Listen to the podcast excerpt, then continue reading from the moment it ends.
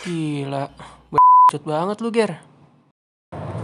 Yo, hashtag 30 hari bersuara tanggal 20 Topiknya inspirasi.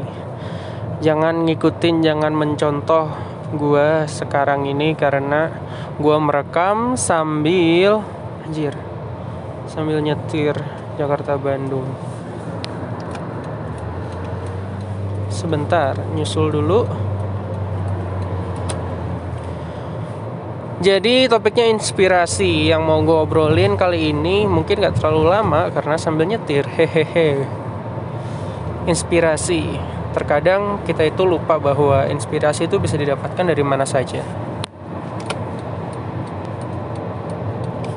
Ya. Kita kita lupa bahwa inspirasi itu bisa didapatkan dari mana saja bahkan dari hal-hal kecil sekalipun.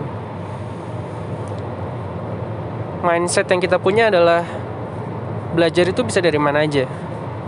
Dari siapa saja dan bahkan dari apa saja. Nggak cuman orang-orang besar yang sudah berhasil yang ceritanya yang menginspiratif. Nggak cuman itu orang-orang kecil juga. Mungkin kalau lu dengerin cerita mereka juga inspiratif. Ya tapi gimana caranya? Terkadang kita suka melihat orang dari fisiknya mungkin atau dari materinya sehingga kita berpikiran wah orang ini nggak banget deh nggak bisa menginspirasikan kita. Dan itu tuh salah besar.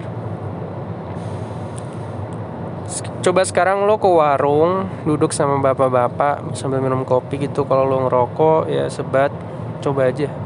Dengerin ceritanya aja. Pasti ada aja satu dua hal yang lo dapatkan dari cerita itu.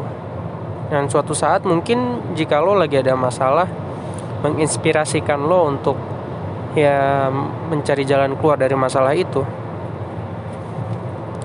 Selain itu inspirasi menurut gue inspirasi itu didapatkan dari kesusahan ya. Hmm, dan kemudahan.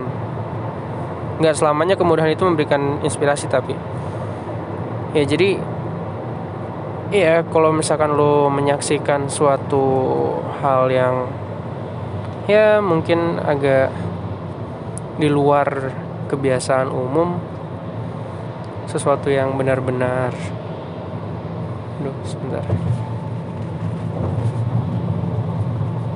Iya, maksud gue adalah kayak gini loh. Misalkan lo lihat kejadian yang yang nggak biasa ya, nggak lazim, kayak misalkan dalam aduh gue gue susah mencontohkannya. Intinya adalah inspirasi itu kalau misalkan kita pikirin gitu. Dari dalam kesusahan itu kan pasti kita berpikir jalan keluar gitu. Soalnya kalau kita dalam kemudahan terus ya kita nggak nggak akan nggak akan memikirkan hal-hal itu gitu loh. Paham gak sih? Jadi kayak makanya gue bilang di dalam kebaikan di dalam kenyamanan susah untuk mendapatkan inspirasi sama aja kan kalau misalkan mungkin penulis dia harus ya mencari inspirasinya dengan jalan-jalan gitu.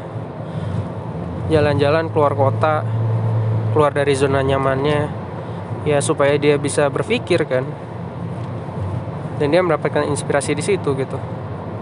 Kalau misalkan dia diem aja di kota di kota dia tempat berada namanya itu stagnan inspirasinya tidak keluar segitu aja dulu. Ini udah mulai bahaya sepertinya udah mulai kencang-kencang. Sampai jumpa berikutnya di episode berikutnya. Dadah semua. Bye